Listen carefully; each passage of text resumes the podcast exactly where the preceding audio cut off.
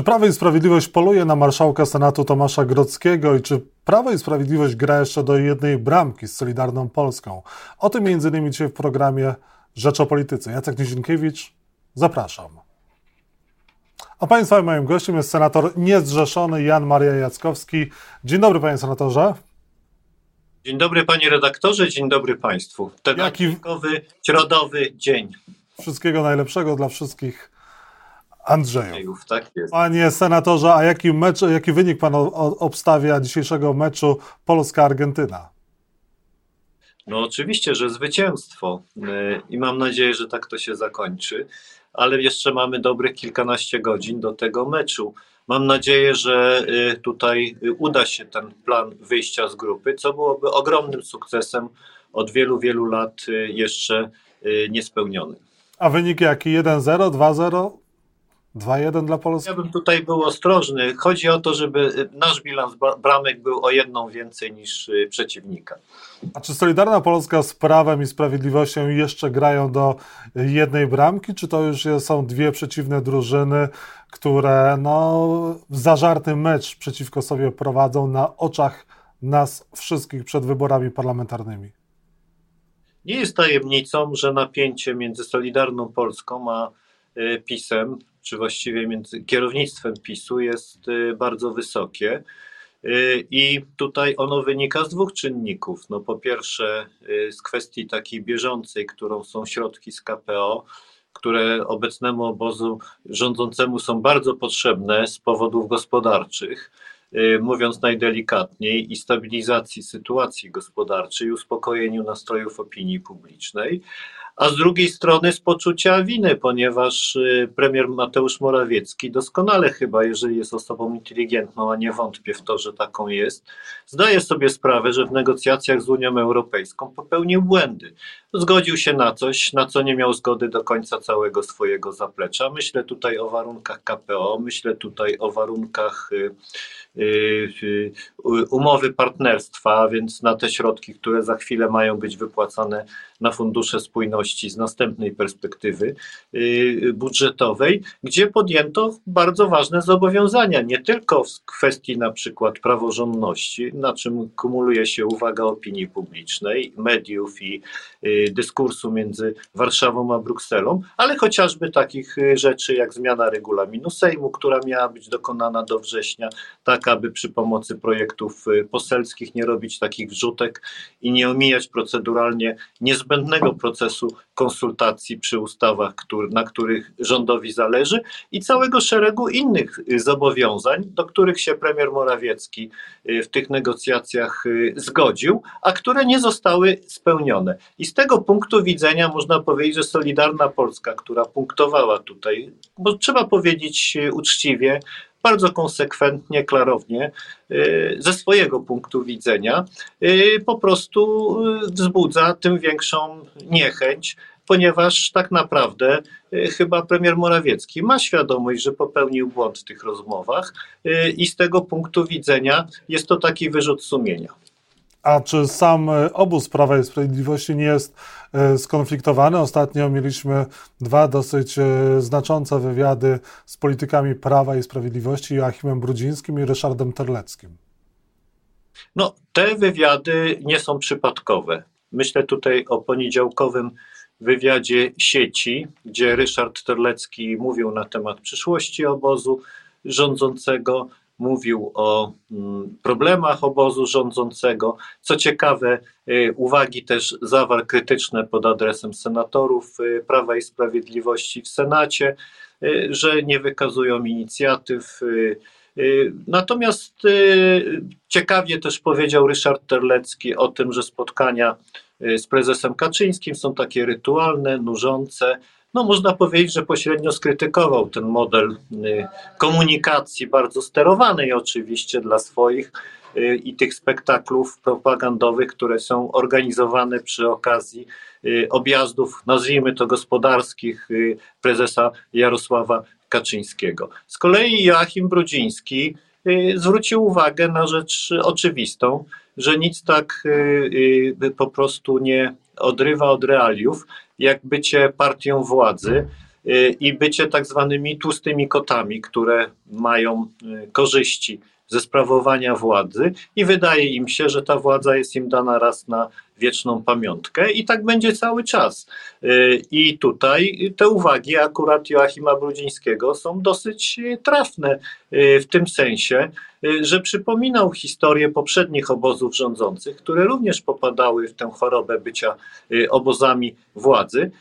Ale w przypadku PiSu to jest tym bardziej groźne, że przecież PiS mówił wyraźnie, i chciał, prezentował taką wyższość swoją moralną, że jak my, my, to znaczy PiS, jak będzie rządził, to nie będzie nepotyzmu, nie będzie kolesiostwa, nie, nie, do polityki się nie idzie za pieniędzy, y, będzie skromne życie y, i tych wszystkich negatywnych, patologicznych zjawisk, o których właściwie codziennie w mediach czytamy.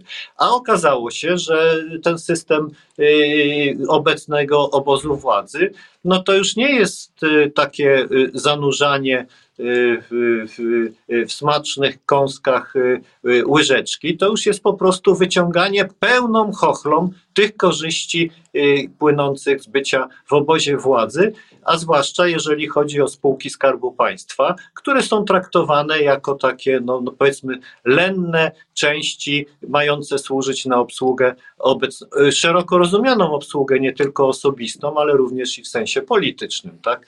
Jak przejmowanie chociażby tytułów prasowych, prasowych przez y, spółkę Orlen, czy tego typu sytuacji, jako takie po prostu gospodarstwo pomocnicze dla y, partii Prawo i Sprawiedliwość. Rzeczywiście Prawo i Sprawiedliwość to partia przestrzegał. No, panie redaktorze, y, oczy, oczywiste jest, to nawet prezes Jarosław Kaczyński na wewnętrznych spotkaniach już jakiś czas temu przestrzegał, że to, co jest bardzo groźnym zjawiskiem, to jest tak zwana ekonomizacja partii. Tak? To znaczy, że działacze w terenie, działacze centralni bardziej myślą o zaspokajaniu swoich y, interesów i, i zapewnianiu polepszania bytu swoim y, tam podopiecznym, czy swoim członkom rodziny, czy znajomym.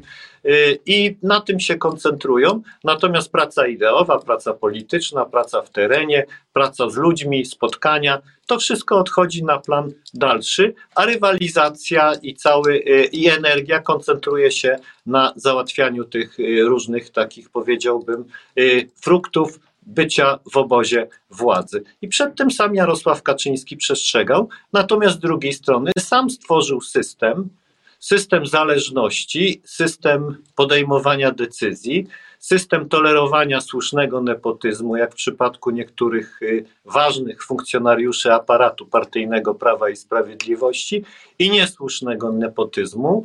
Y, no mieliśmy okazję tutaj przy okazji, w momencie, w którym ta słynna uchwała rok temu w lipcu podjęta przeciwko y, nepotyzmowi, y, no kuriozalna w swoim wymiarze, była najlepszym dowodem tego, o czym w tej chwili mówię. Natomiast sam Jarosław Kaczyński, że tak powiem, dał mojej ocenie zielone światło do tego, żeby te negatywne zjawiska, które są charakterystyczne dla partii władzy, y, żeby one po prostu w sposób wręcz niemalże w niektórych segmentach może i nawet patologiczny, y, rozrosły się y, i w tej chwili walka z tym zjawiskiem jest trudna. No i przed tym, jak rozumiem, przestrzegał Joachim Brudziński.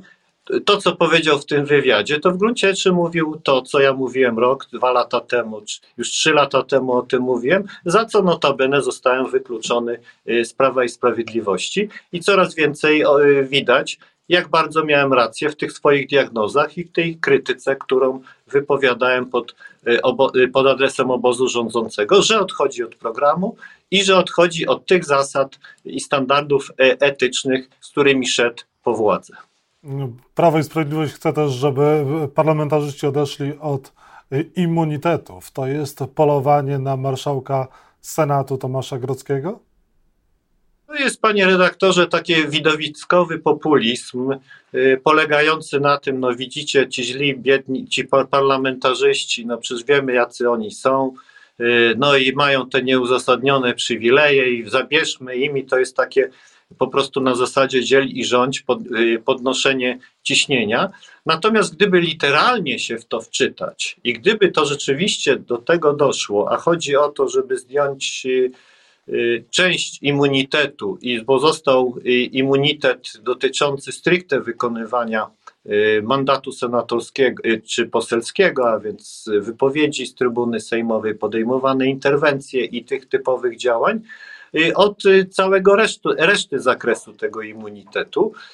I gdyby to rzeczywiście zostało wprowadzone w przypadku utraty władzy przez Prawo i Sprawiedliwość, to nie jest nierealne. Nie mówię, że to jest przesądzone, ale jest to dosyć prawdopodobne po następnych wyborach to byłby to znakomity instrument, żeby y, y, parlamentarzystów, tych, którzy będą parlamentarzystami w następnym parlamencie, a w stosunku do których były formułowane zarzuty, no po prostu móc, y, móc prowadzić w stosunku do nich postępowanie bez potrzeby występowania do Sejmu czy Senatu o zdjęcie immunitetu. Więc to jest takie działanie, powiedziałbym, PR-owsko-propagandowe, obliczone na pewien efekt y, i tak, na, tak oceniam y, ten projekt, który notabene miałby wejść od przyszłej kadencji, a zanim, żeby został uchwalony, to jest zmiana w konstytucji, to są procedury, więc w obecnej sytuacji Polski to jest to zupełnie nierealne w mojej ocenie, żeby to w tej kadencji parlamentu zostało przyjęte. A realne jest przekazanie niemieckich patriotów Ukrainie tak, jak chciałby Jarosław Kaczyński, mimo że, Mate, że Mariusz Błaszczak, minister obrony narodowej, wcześniej wyraził zgodę na przyjęcie tych e, patriotów od Niemiec. No a później, kiedy Jarosław Kaczyński wyraził swoją opinię, no to zmienił e, szef e, obrony narodowej, szef resortu Ministerstwa Obrony Narodowej zdanie.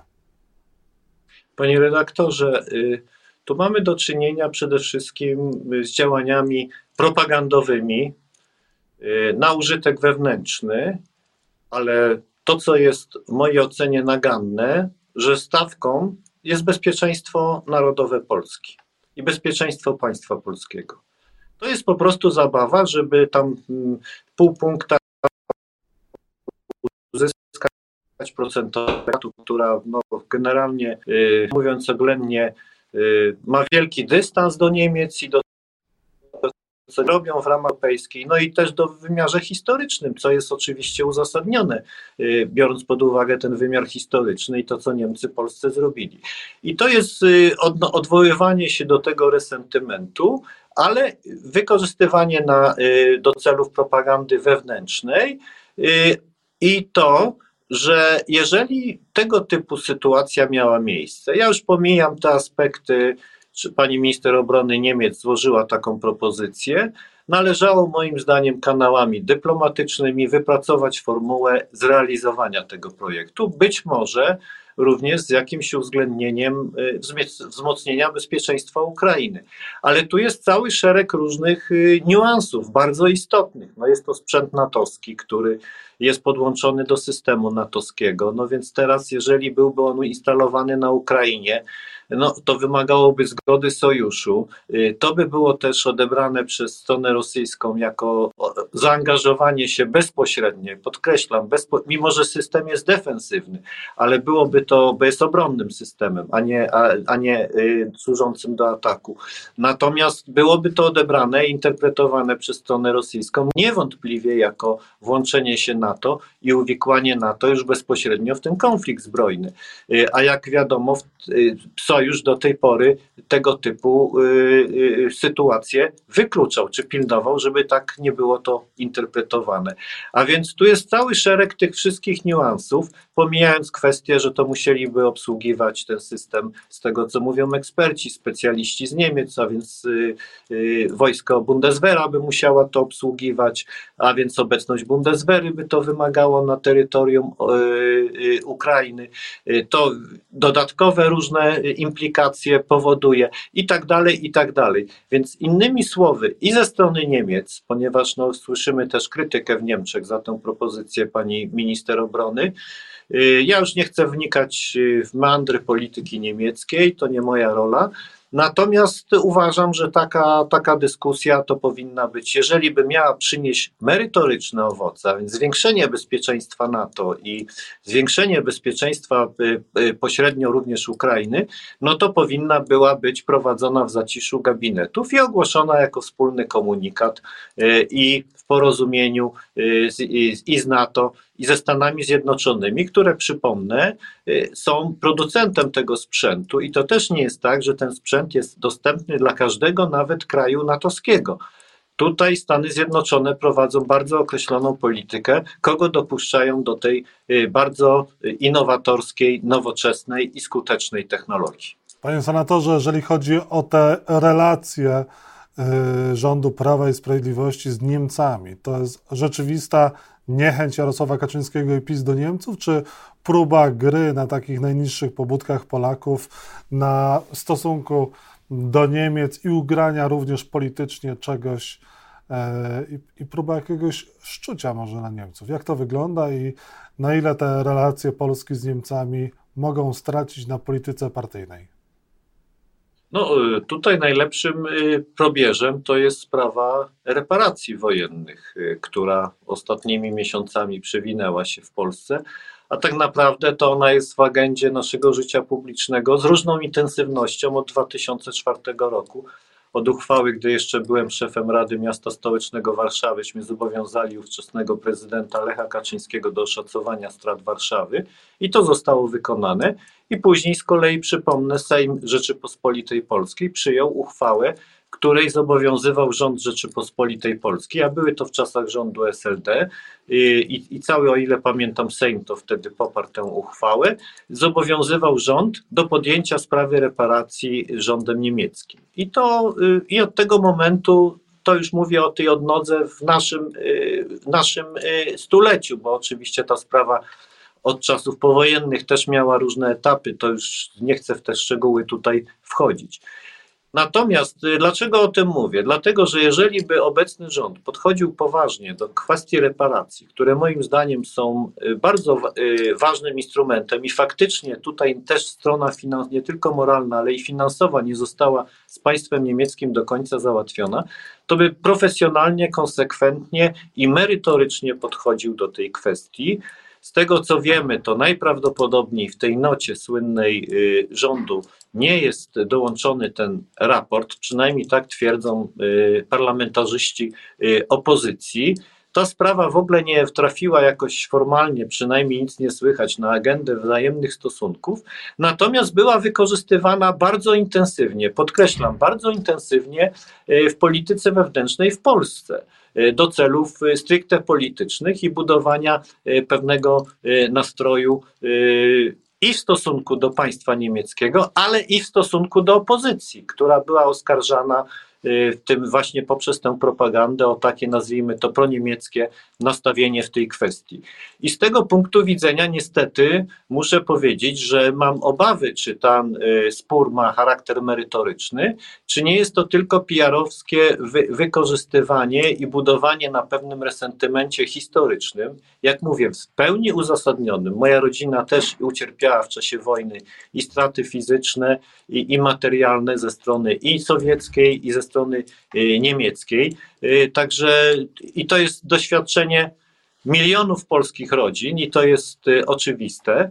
Y, natomiast y, w polityce, jeżeli chce się osiągnąć jakiś sukces i doprowadzić do tego, no to trzeba działać racjonalnie, dyplomatycznie, konsekwentnie i być dobrze merytorycznie przygotowanym do takiej debaty, a nie po prostu fajerwerki propagandowe uprawiać, ponieważ to nie prowadzi donikąd, bo tak, nie załatwia sprawy tych reparacji, to po pierwsze, a po drugie powoduje jeszcze większe napięcie w naszych wzajemnych relacjach i to w sytuacji, kiedy mamy wojnę na wschodzie Europy y, i w kraju, który jest naszym sąsiadem, y, i w sytuacji kryzysu pewnego w Unii Europejskiej, gdzie, y, gdzie właśnie tego typu napięcia nie służą właściwie nikomu.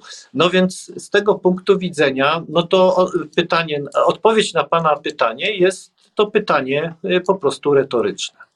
I na koniec proszę o krótką odpowiedź. Y, czy Donald Tusk stanie przed Trybunałem Stanu? Solidarna Polska chce, żeby Donald Tusk stanął przed Trybunałem Stanu, zbiera podpisy o specjalną y, komisję, która miałaby właśnie między innymi doprowadzić do osądzenia Tuska. Ale przed Trybunałem Stanu czy przed komisją? Bo jeżeli chodzi o Trybunał Stanu, a mówię to jako były sędzia Trybunału Stanu, Y, postawienie kogoś przed Trybunałem Stanu jest niesłychanie trudne, skomplikowane, ponieważ wymaga większości dwóch trzecich czy trzech piątych, już w tej chwili nie pamiętam, y, w głosowaniu kluczowym w Sejmie, przygotowania wniosku przez Komisję Odpowiedzialności Konstytucyjnej, pełnego udokumentowania tego wniosku, przejścia całej procedury, iluś posiedzeń tej komisji, iluś wniosków, które Sejm in pleno musi w takiej sprawie przegłosować i później rozpatrywaniu tego przed Trybunałem Stanu. Ja byłem akurat w składzie orzekającym y, pana ministra Wąsacza, który miał postawione zarzuty. Nawet ten wniosek przeszedł przez Sejm, ale były cały czas uchybienia formalne i ta sprawa po prostu nigdy do końca nie została rozpatrzona. I z tego punktu widzenia też y, jest to bardziej działanie o charakterze PR-owskim niż możliwość skutecznego postawienia kogokolwiek, czy to by był Donald Tusk, czy ktoś inny, przed Trybunałem Stanu. Chyba, żeby obóz, y, czy y, zwolennicy takiego, czy ci, którzy są przekonani o takim rozwiązaniu, dysponowali praktyczną większością dwóch trzecich w Sejmie. Wtedy ma to pewne szanse na powodzenie, ale nie jest do końca powiedziane, co w takiej sytuacji zrobi Trybunał Stanu, bo przypomnę, że Trybunał Stanu jest powoływany przy początku ka każdej kadencji kolejnego Sejmu i składa się z niezawisłych sędziów, w połowie będących prawnikami, w połowie mogących nie być prawnikami, a przewodniczy y, z mocy Konstytucji Trybunałowi Stanu pierwszy prezes Sądu Najwyższego. I co by jeszcze w tym, z takim wnioskiem zrobił Trybunał Stanu jako sąd, to jest jeszcze odrębny temat, więc chciałem tu powiedzieć, jak odległa jest droga do możliwości y, przeprowadzenia skutecznie y, takiej procedury przy, przy obecnym reżimie konstytucyjnym i ustawowym. Jan Maria Jackowski, senator niezrzeszony, były członek Trybunału Stanu, był państwa i moim gościem. Bardzo dziękuję za rozmowę. Dziękuję, miłego dnia życzę. I proszę, pozdrawiam wszystkich Andrzejów, którzy dziś obchodzą swoje imieniny. Pozdrawiamy i trzymamy kciuki za biało-czerwonych. Tak jest.